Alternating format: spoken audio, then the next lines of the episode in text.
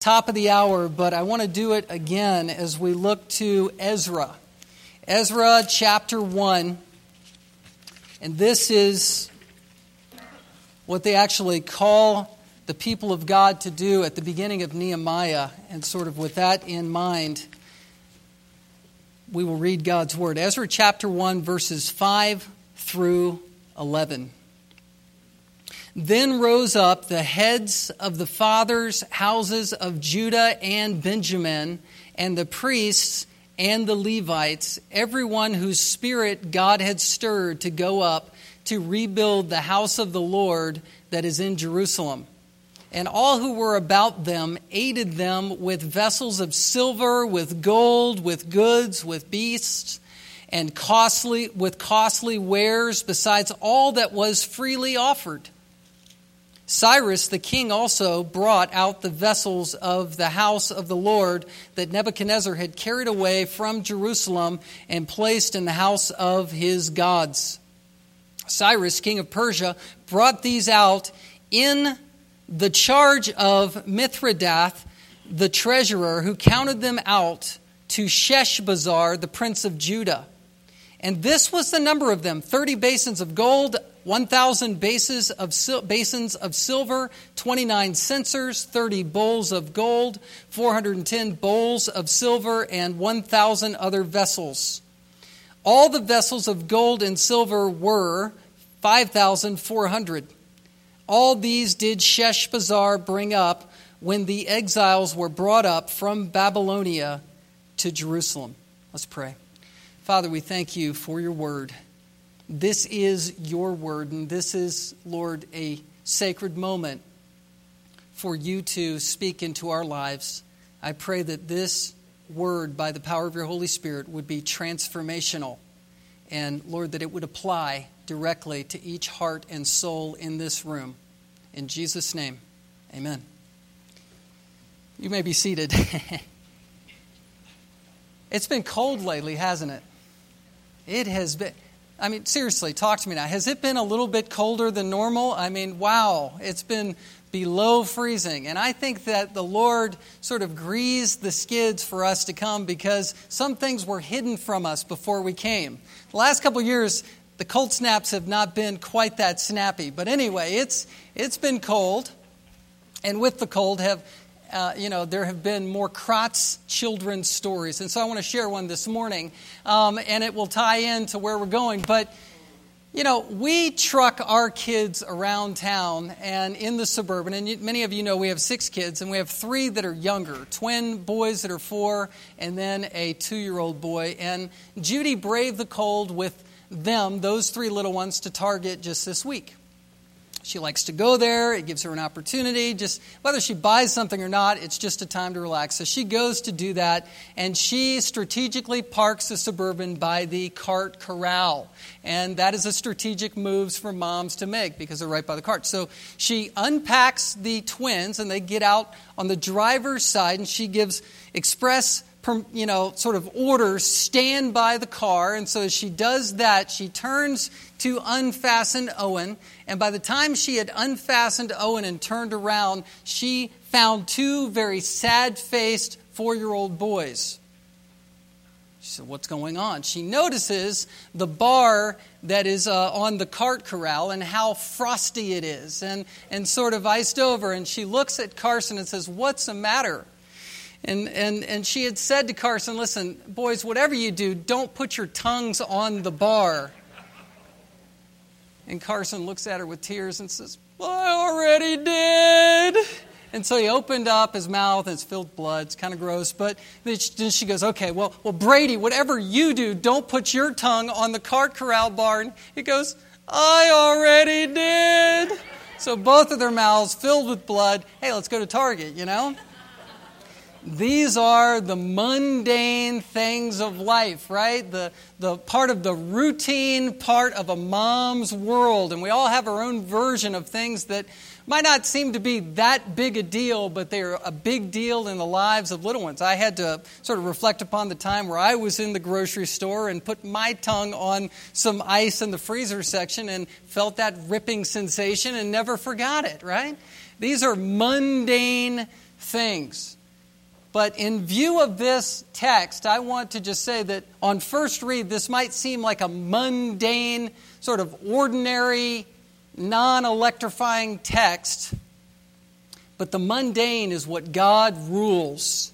And God rules through the mundane in our lives. And as I thought about this text, I remembered sort of a quote concept from Paul David Tripp, who's a spiritual counselor and leader and author um, from CCEF, Christian Counselors Foundation. And here's the quote, it's put it up on the screen.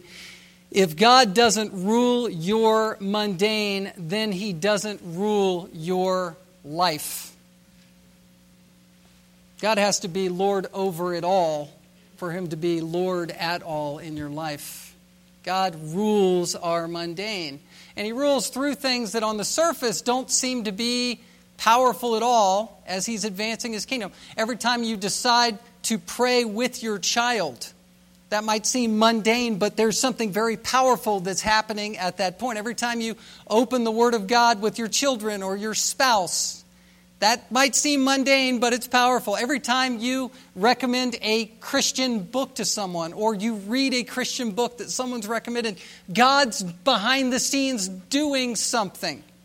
Whether you go to a Bible study, you commit to that, or you don't. That, those, those are very, very big time decisions. I um, this week heard from someone in our, our congregation who sort of was tearfully sharing her heart with me and saying, Thank you so much for me giving her this resource because she's clung to it through a very personal trial in her life. And, uh, you know, personally as a pastor, here's how mundane that decision was on the front end. There was no trial in that person's life at that time. I looked at my shelf at home. It was cluttered with some extra materials. And I said, well, I'll take this to my office. And, oh, you know what? That person's been asking about this topic. And I sent it to her through the secretary.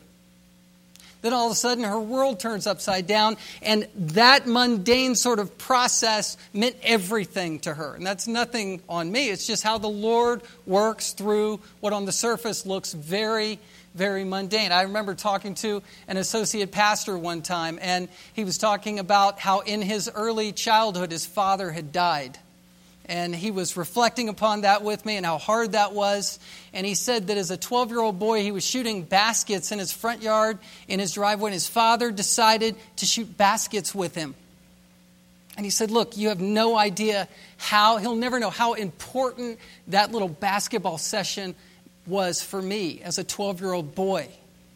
God works through the mundane circumstances of our lives.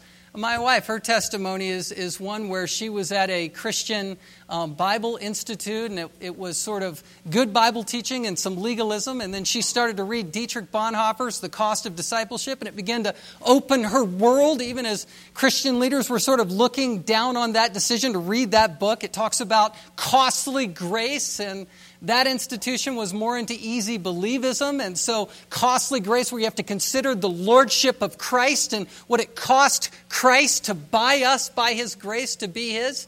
Um, those things weren't smiled upon there, but it was changing her world. Then she picked up another book in a lobby somewhere, and it was called Our Sufficiency in Christ. She had no idea who the author was. It was John MacArthur, but it transformed her life, and all of a sudden she was moving to the West Coast where we met.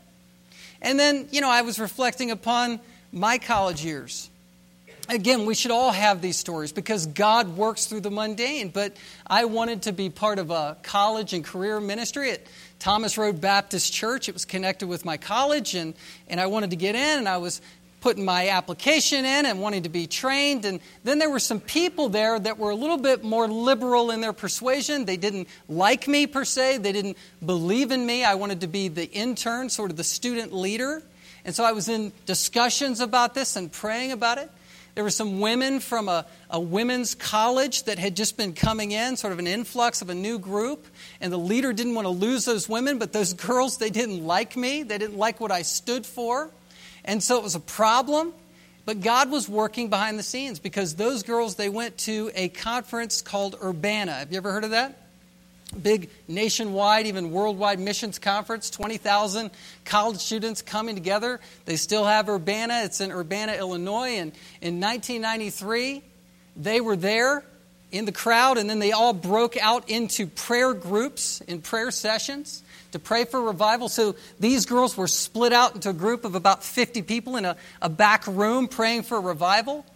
And God had orchestrated it that while they were all praying out loud, my best friend from junior high and high school, who I grew up with as an unbeliever, who got saved when I got saved, who we used to take to church on Sunday mornings, he begins to pray out loud in that group. Now, we're from Virginia. This is up in Illinois.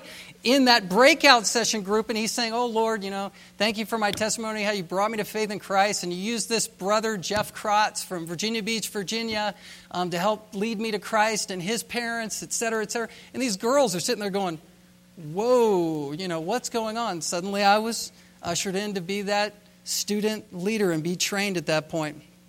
I'm not anything special. It's just God works through the details of our lives, and we dare not miss them. Again, if God doesn't rule your mundane, then He doesn't rule your life. So, my goal in this text is simply to do this. My goal is, and put up on the screen, see, seeing God powerfully act through what appears to be mundane. Okay, can we do that together? Seeing God powerfully act through what appears on the surface to be mundane, even through three groups of people, three kinds of people. And the first kind we'll find in verse 5 that is the believers. The believers. Look at verse 5 again. Then rose up the heads of the fathers' houses of Judah and Benjamin, and the priests and the Levites, everyone. Stop there. On the surface, what we have here is God's people who were in exile in Babylonia, 500 miles away, due northwest away from Judah and Jerusalem. They're in exile, about 50,000 to 100,000 people, and they are responding on the surface to an edict or an order that the Persian king Cyrus has given. The, the, Persian king, Cyrus, as we learned last week and week before, has given an edict for the Jews to go back home. That's what is going on. There's an order, and these people, as verse 5 says, are raising their heads up and looking around and going, okay, that's us. It's time to go. And there are certain classes within classes here. You've got people who are fathers over tribes. The two tribes of the southern kingdom that had been ushered into exile are Judah and Benjamin. So you've got some father figures, some spiritual father heads who are saying, okay, it, it's okay, we got the edict, got it, got the order, it's, it's written, we're, we're hearing it around, okay, it's time to go. It's time to go. This isn't a political decision, this is more of a spiritual move as these sort of spiritual leaders are being asked to go. And it says the priests and the Levites. Again, the political kingdom had, had failed. The southern kingdom had been swallowed up by Babylon under Nebuchadnezzar, and they'd been in exile for 70 years. And so now they're just going, okay, all right, you're a Levite, you're a priest. Let's, let's, let's get back to our priestly duties. Let's, let's reorganize ourselves in terms of the two southern kingdom tribes that had been sent up in exile, and, and let's go. They're just making decisions. And then verse 5 it says, everyone. So everyone around that's a believer, that's a Jew, is deciding to go. That's what's happening on the surface. Now let's go beneath the surface. Because beneath the surface here, what we have is something very special. It's a secret that God opens up in the text. What's really behind the scenes with this decision to obey the edict? Look at verse 5. Everyone whose spirit God had stirred to go up to rebuild the house. Behind the scenes, whether you were a father of a tribe, whether you're a, a Levite, a priest, or everyone else, God was stirring their hearts to go. God was doing it behind the scenes. Superficially, hey, it's the king's order, let's go. No, spiritually, God's kingdom is advancing. God is moving history as part of God's program to fulfill it through his 50,000 people. This small remnant up there, he's moving them home. It's a royal summons that you can see here. It's what God does in the heart of dead sinners. When dead sinners are going in one direction, He awakens them and they become Christians. Jesus said, to Nicodemus, you must be born again. When God lights the fuse, you're born again, and your eyes open, your head comes up, and you go, oh, oh, I, I, I want to start going to church. You know what? I, I think I'm going to. I'm going to go to church with uh, this neighbor after all, right? You know, I'm going to bring my, I want my family to grow up in a good moral background, and, a, you know, I, th- I think I'm going to do that. Or, you know, I've been dating this gal or this guy, and that's really not a believer, not going, I'm going to break up. You know, I mean, those decisions on the surface might seem superficial, no big deal, but we know as things play out that in God's kingdom, those are huge deals, huge decisions. And God is stirring people behind the scenes. And when you're talking about believers, He's stirring people spiritually, where the Word of God connects in a heart and convictions are born. And your life is changed forever. This, uh, this was obedience that was going deeper than the obedience of Cyrus. King Cyrus, verse 1, he was stirred, same word.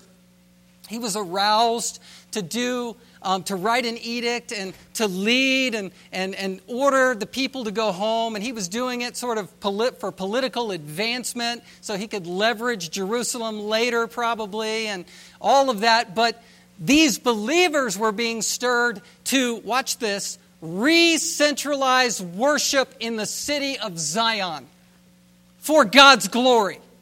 That's what believers here were doing. It was them having to get out of an exile mindset. Now remember, they're not enslaved up there. They were just exiled to there. They were captured and reshuffled there, but they had integrated into the society of Babylonia under this new Persian king.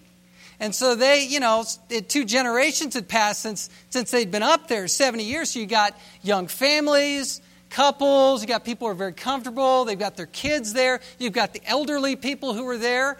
They're not necessarily like going to get it, but God was stirring them behind the scenes to get it. And they needed to because it was a big deal call to not only just pack up and move, but to bring community back to Jerusalem, to re energize fellowship around Jerusalem, around temple worship. We're not talking about a building program or bricks and mortar. We're talking about obedience to God from the heart to bring worship, to bring reinvigorated, reconstituted, uh, an identity building move for worship. You know, as you think about the three million Jews that came under the tyranny of Pharaoh out of Egypt, when they were redeemed out of that, they had the Shekinah glory cloud that they were following, right? You know, Shekinah glory in this text. The Shekinah has, has gone. The glory of God is in heaven and in their hearts as believers. There's no physical manifestation of the glory. In fact, the Ark of the Covenant, there's no mention of the Ark here when we're going to talk about the temple furniture that's given back. The Ark isn't there, the Ten Commandments aren't there. Those articles, those artifacts were destroyed when Nebuchadnezzar destroyed and sacked Babylon. That's the idea, that's the understanding, because there's no mention of those articles. Not there. So there's not a Shekinah presence there. They're just having to go by faith. In fact, do you realize that Ezekiel, as a prophet, and he makes this point, he was around these exiles during this time. If you were to read Ezekiel, it talks about how he was talking to elders and, and prophesying to the, the people from Judah in exile. And what he says in chapter 1 of Ezekiel is that he has seen a vision of God where he sees a roving, roaming ark presence of God. And it's the throne of God in heaven, and it's surrounded by thunder and lightning. This is all Ezekiel 1 with what's a veritable laser light show of glory. And then in Ezekiel 1, if you look there, Ezekiel 126, there's something very interesting because it reads, And above the expanse, over the heads, there was the likeness of a throne, and seated above the likeness of a throne was a likeness with a human appearance. Who do you think the human appearance is? Well, it's Jesus Christ. It is. Ezekiel, who was there, was seeing Christ And that was the call for these believers, for them to see God's glory by faith and believe that there was a Messiah that was coming. Because remember, in the storyline here in the Old Testament, Ezra falls right before the silent years right before the 400 years of silence that are the interlude between the end of the Old Testament and the beginning of where the Gospels pick up, where Jesus Christ comes on the scene.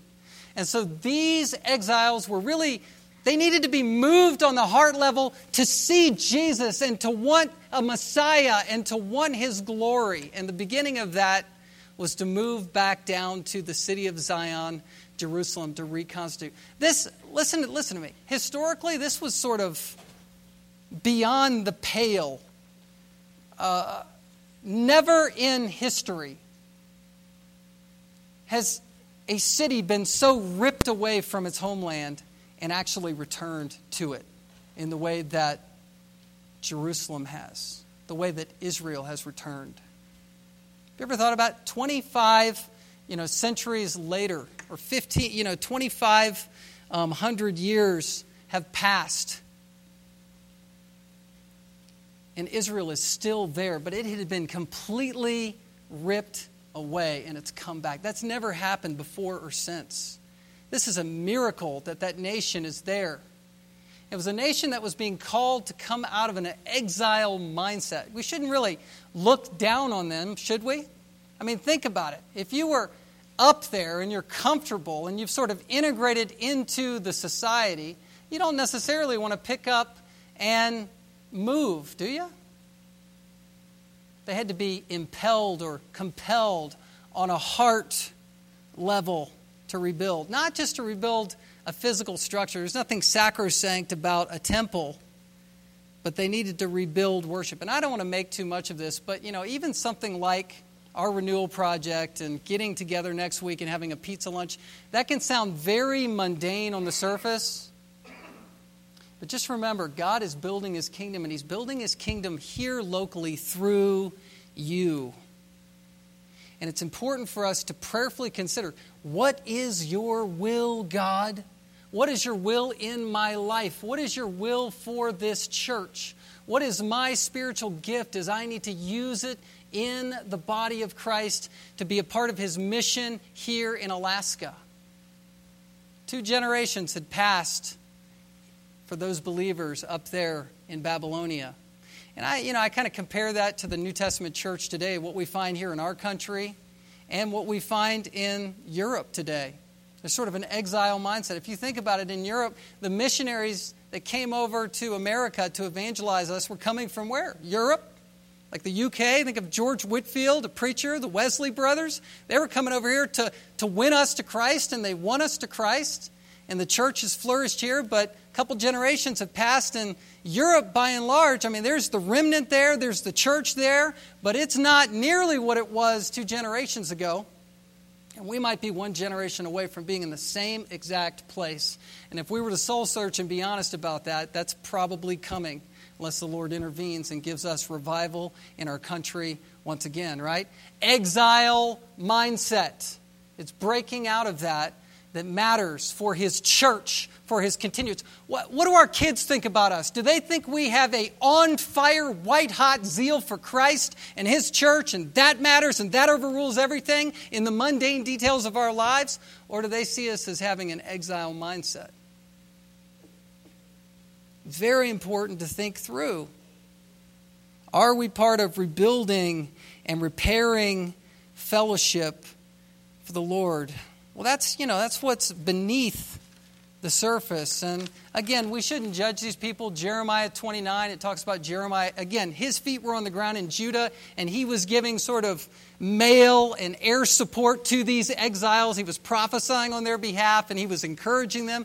If you were to read Jeremiah 29, it's a letter, it's correspondence from Jeremiah to the exiles saying, hang in there. And he was actually encouraging them to integrate into the city at that point. Build houses, take wives, invest in the city. Jeremiah 29, 4 through 7. Be part of this. Ezekiel, he was moving freely amongst the people. They weren't enslaved up there, so they had to sort of shake awake and come home. And it was a monumental transition. That's why I've titled this series and perhaps the book series, Changing Worlds. It's changing mindsets. Really is. To do the work of God. It's not just building a temple. Jeremiah 7 is where Jeremiah warned. He gave a warning prophecy about just involving yourself in temple worship out of religion. I mean, building projects should never be about bricks and mortar and looks and aesthetics. It's about building fellowship. It's about building church community. It's about building mission. It's about building for the glory of God. That's what we're all about as a church, and that's what they were called to be a part of as well. As a matter of fact, Jeremiah condemned the people in Jeremiah 7, saying, Listen, if you don't sort of help the widow, if you don't help the orphan, the fatherless, then God will not come to dwell with you. Very important.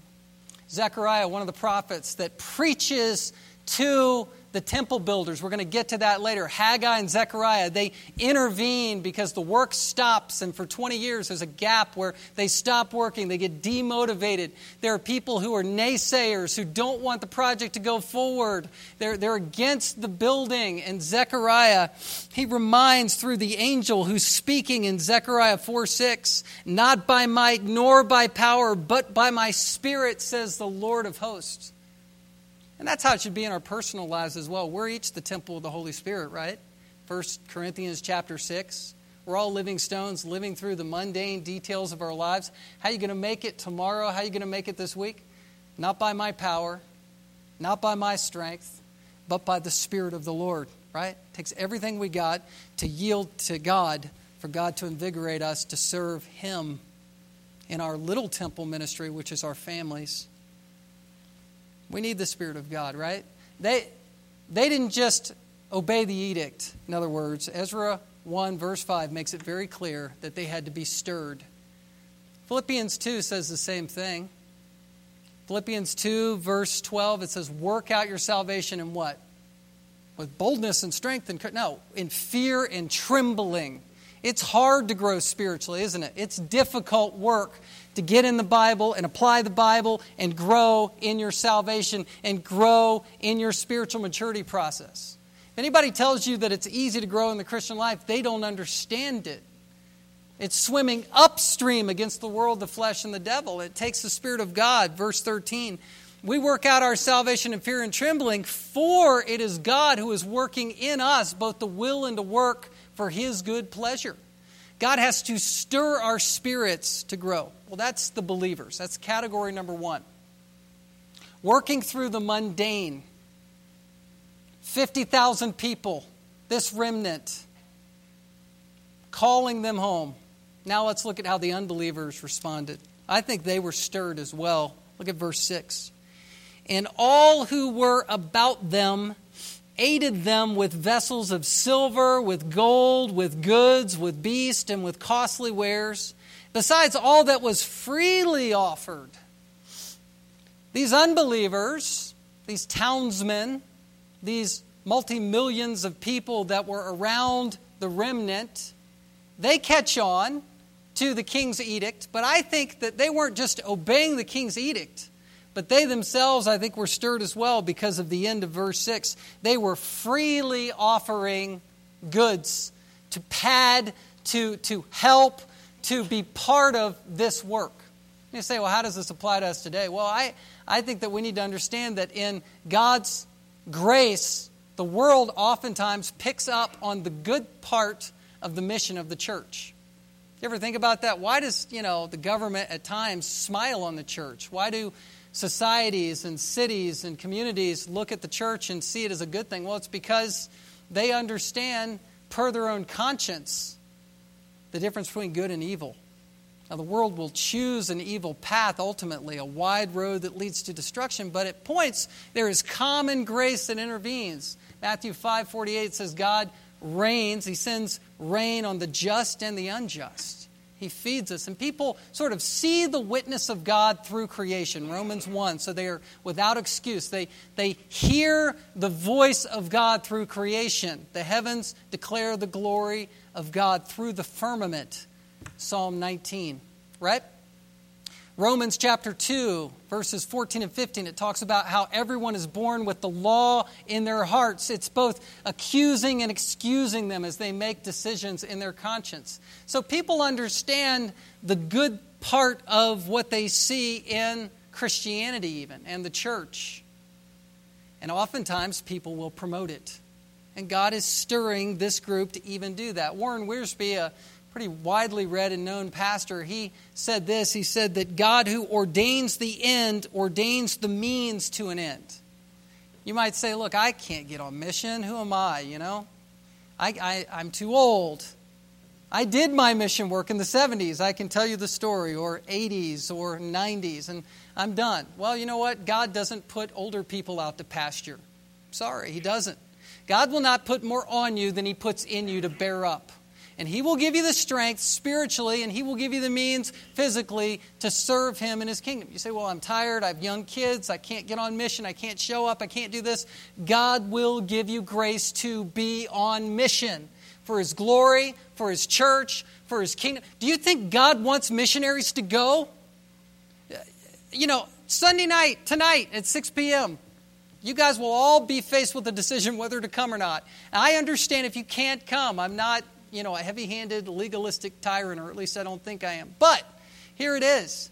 It's a great opportunity to show up and say, I'm going to do something that I've not normally done and carve time out of my schedule and show up to pray with and for missionaries, to support, to be a part of it. Tonight, one of our elders, Cal Dunham, is going to be presenting um, uh, Vets with a Mission. Brian Daigle, as I mentioned before, he can't come. He was prevented from coming because of weather in Seattle. So, one of our elders, Cal Dunham, every year goes to Vietnam. He and Fran, his wife, are faithful supporters of Vets with a Mission. Cal Dunham is a decorated Purple Heart veteran who served our country, and then his heart turns to go back to that country and invest in them for the kingdom of God and build churches and build pastors for the glory of God. That's exciting. But it takes the eyes of faith to get beneath the surface to say, okay, I can show up tonight and pray with them and hear about this mission and perhaps give to this mission or perhaps make friends with Cal and go on mission. I want to go to Vietnam at some point. I want to be a part of that. I don't want to miss out on God's kingdom, right? Don't you want to take some of the temple vessels back to Jerusalem, right? That's what this is. It's kingdom work, it's kingdom investment. It's getting behind it and being a part of things. Well, on the surface, the unbelievers were just helping a cause. What was going on beneath the surface, beneath their free will offerings? Let's look here. Beneath the surface, these unbelievers were redeeming God's people.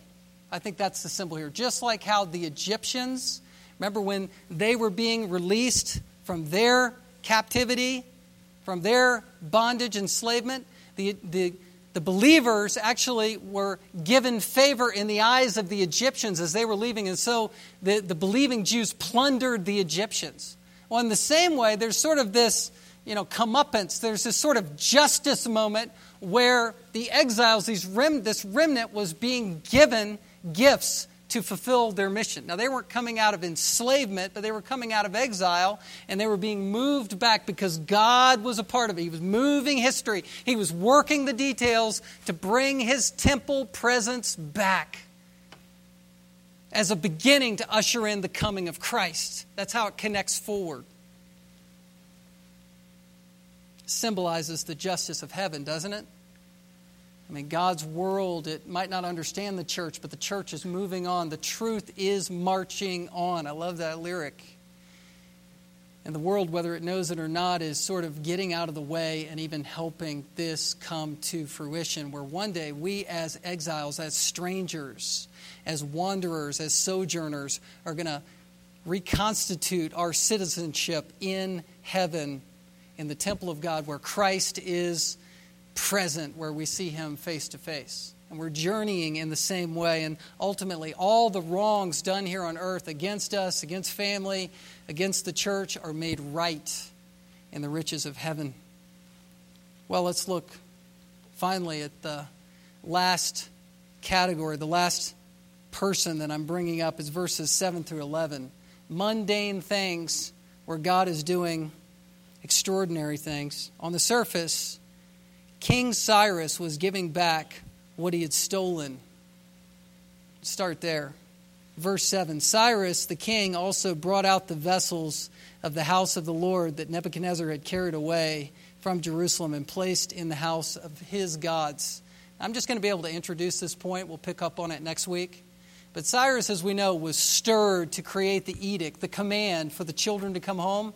And Cyrus, now, I think, in the same way, had been stirred to go into the house, the Babylonian demigod, false religion institution under Marduk, the king Babylonian god, and he grabs the temple vessels and begins an accounting process of what Nebuchadnezzar had stolen when he sacked the temple 70 years before. And these temple vessels are going to be sent home with the children of Israel. To skip ahead, look at verse 11, the, one of the most mundane on first read lines, which is a profound line in Scripture. Look at this. When the exiles were brought up from Babylonia to Jerusalem, it happened. It happened a city that had been sacked, a nation that had been burned down 100 years before their exile. The northern kingdom, 10 tribes ripped away from the Assyrians. The southern kingdom by Babylonians, by Nebuchadnezzar, sacked, ripped away in exile. And then, guess what? It's all coming back. God wins in the end. That's the point here. That's what's beneath the surface. But on the surface, you have Cyrus just saying, okay, politically, this is a good move.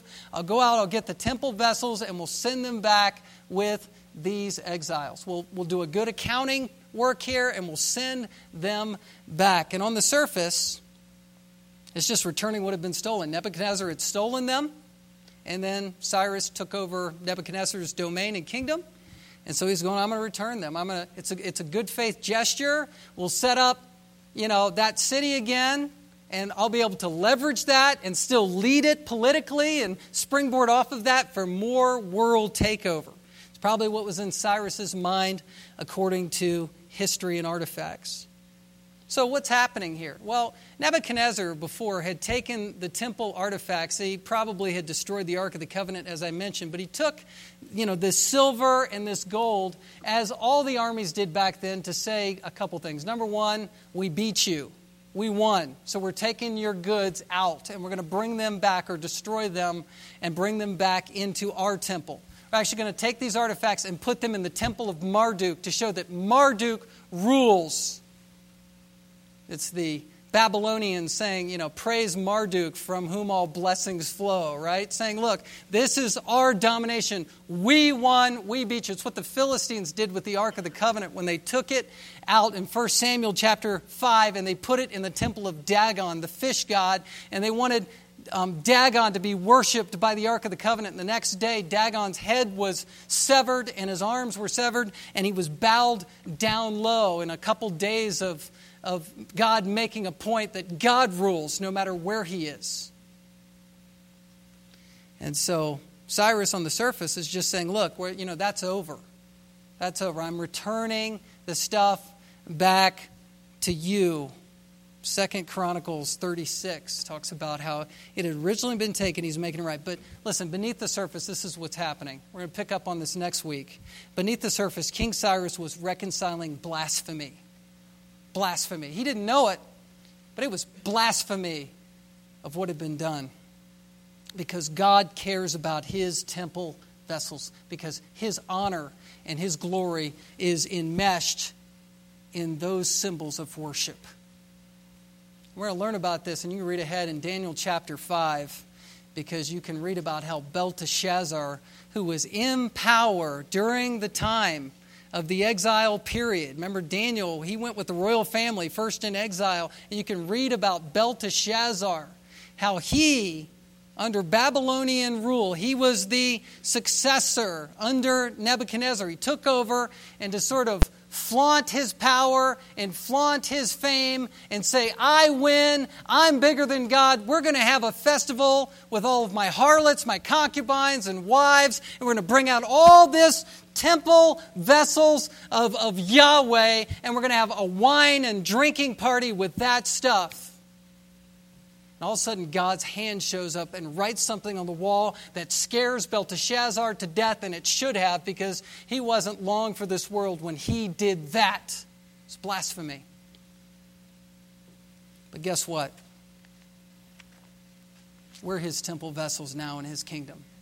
We're going to look at this next time, but in the New Testament scripture in 2 Timothy, it talks about how we are his temple vessels. 2 Timothy chapter 2. You want to think God cares about those vessels from the Old Testament? Guess what? He cares about you even more.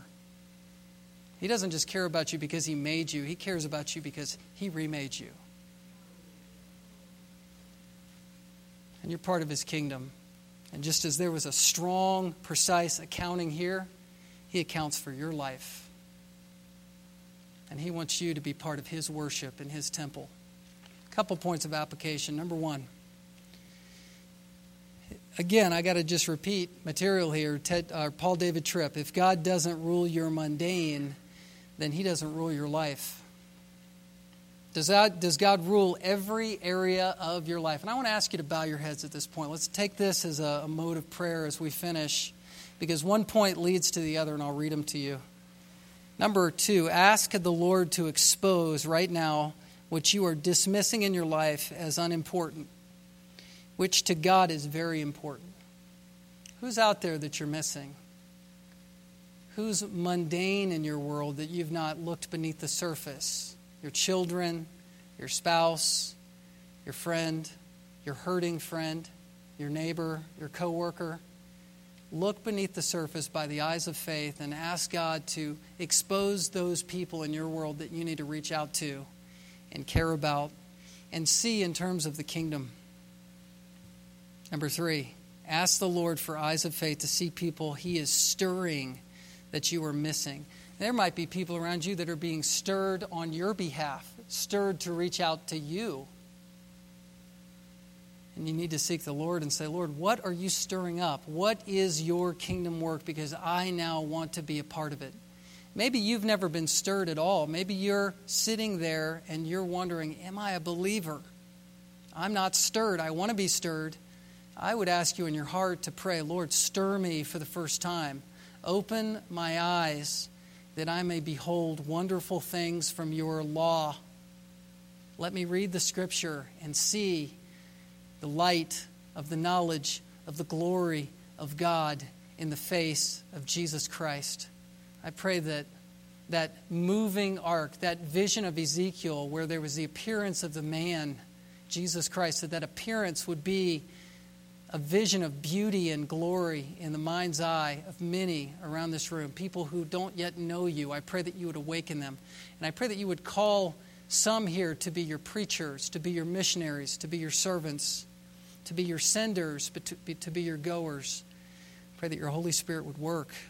Number four says, Remember God's precise accounting of you and his commitment to you as temple vessels. We are his vessels. And in us, even though we, we view ourselves as earthenware, there's glory because we know the gospel. So, Lord, I pray for our group. I pray for our church. I pray that we would see your mission as more than bricks and mortar, more than just showing up, more than just leaving. But we would be part of your mission for your glory because you are building your church, and we don't want to miss it. We want to be part of it. So, God, go with us and let us live by your grace to your glory. In Jesus' name, amen.